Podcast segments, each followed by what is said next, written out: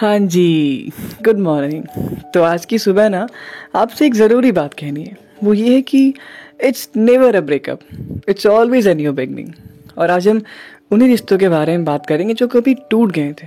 पर जिनकी वजह से आप टूट गए यार। अब देखो, इतना तो क्लियर है ना कि लाइफ में कुछ भी स्टेबल नहीं होता। थिंग्स आर कीप चेंजिंग पर उन चेंजेस के कारण अगर हम खुद को तकलीफ़ देंगे तो फिर गलत है ना यार।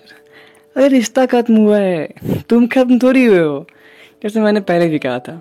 It's always a new beginning हम जब कहीं से टूटते हैं ना या फिर गिरते हैं ना तो बहुत कुछ सीख जाते हैं। और उससे होती है फिर एक नई शुरुआत। और देखो यार, लोग तो कहीं ना कहीं छूट ही जाएँगे ना। पर अगर तुम खुद का साथ छोड़ दोगे ना तो फिर ये बहुत गलत है यार।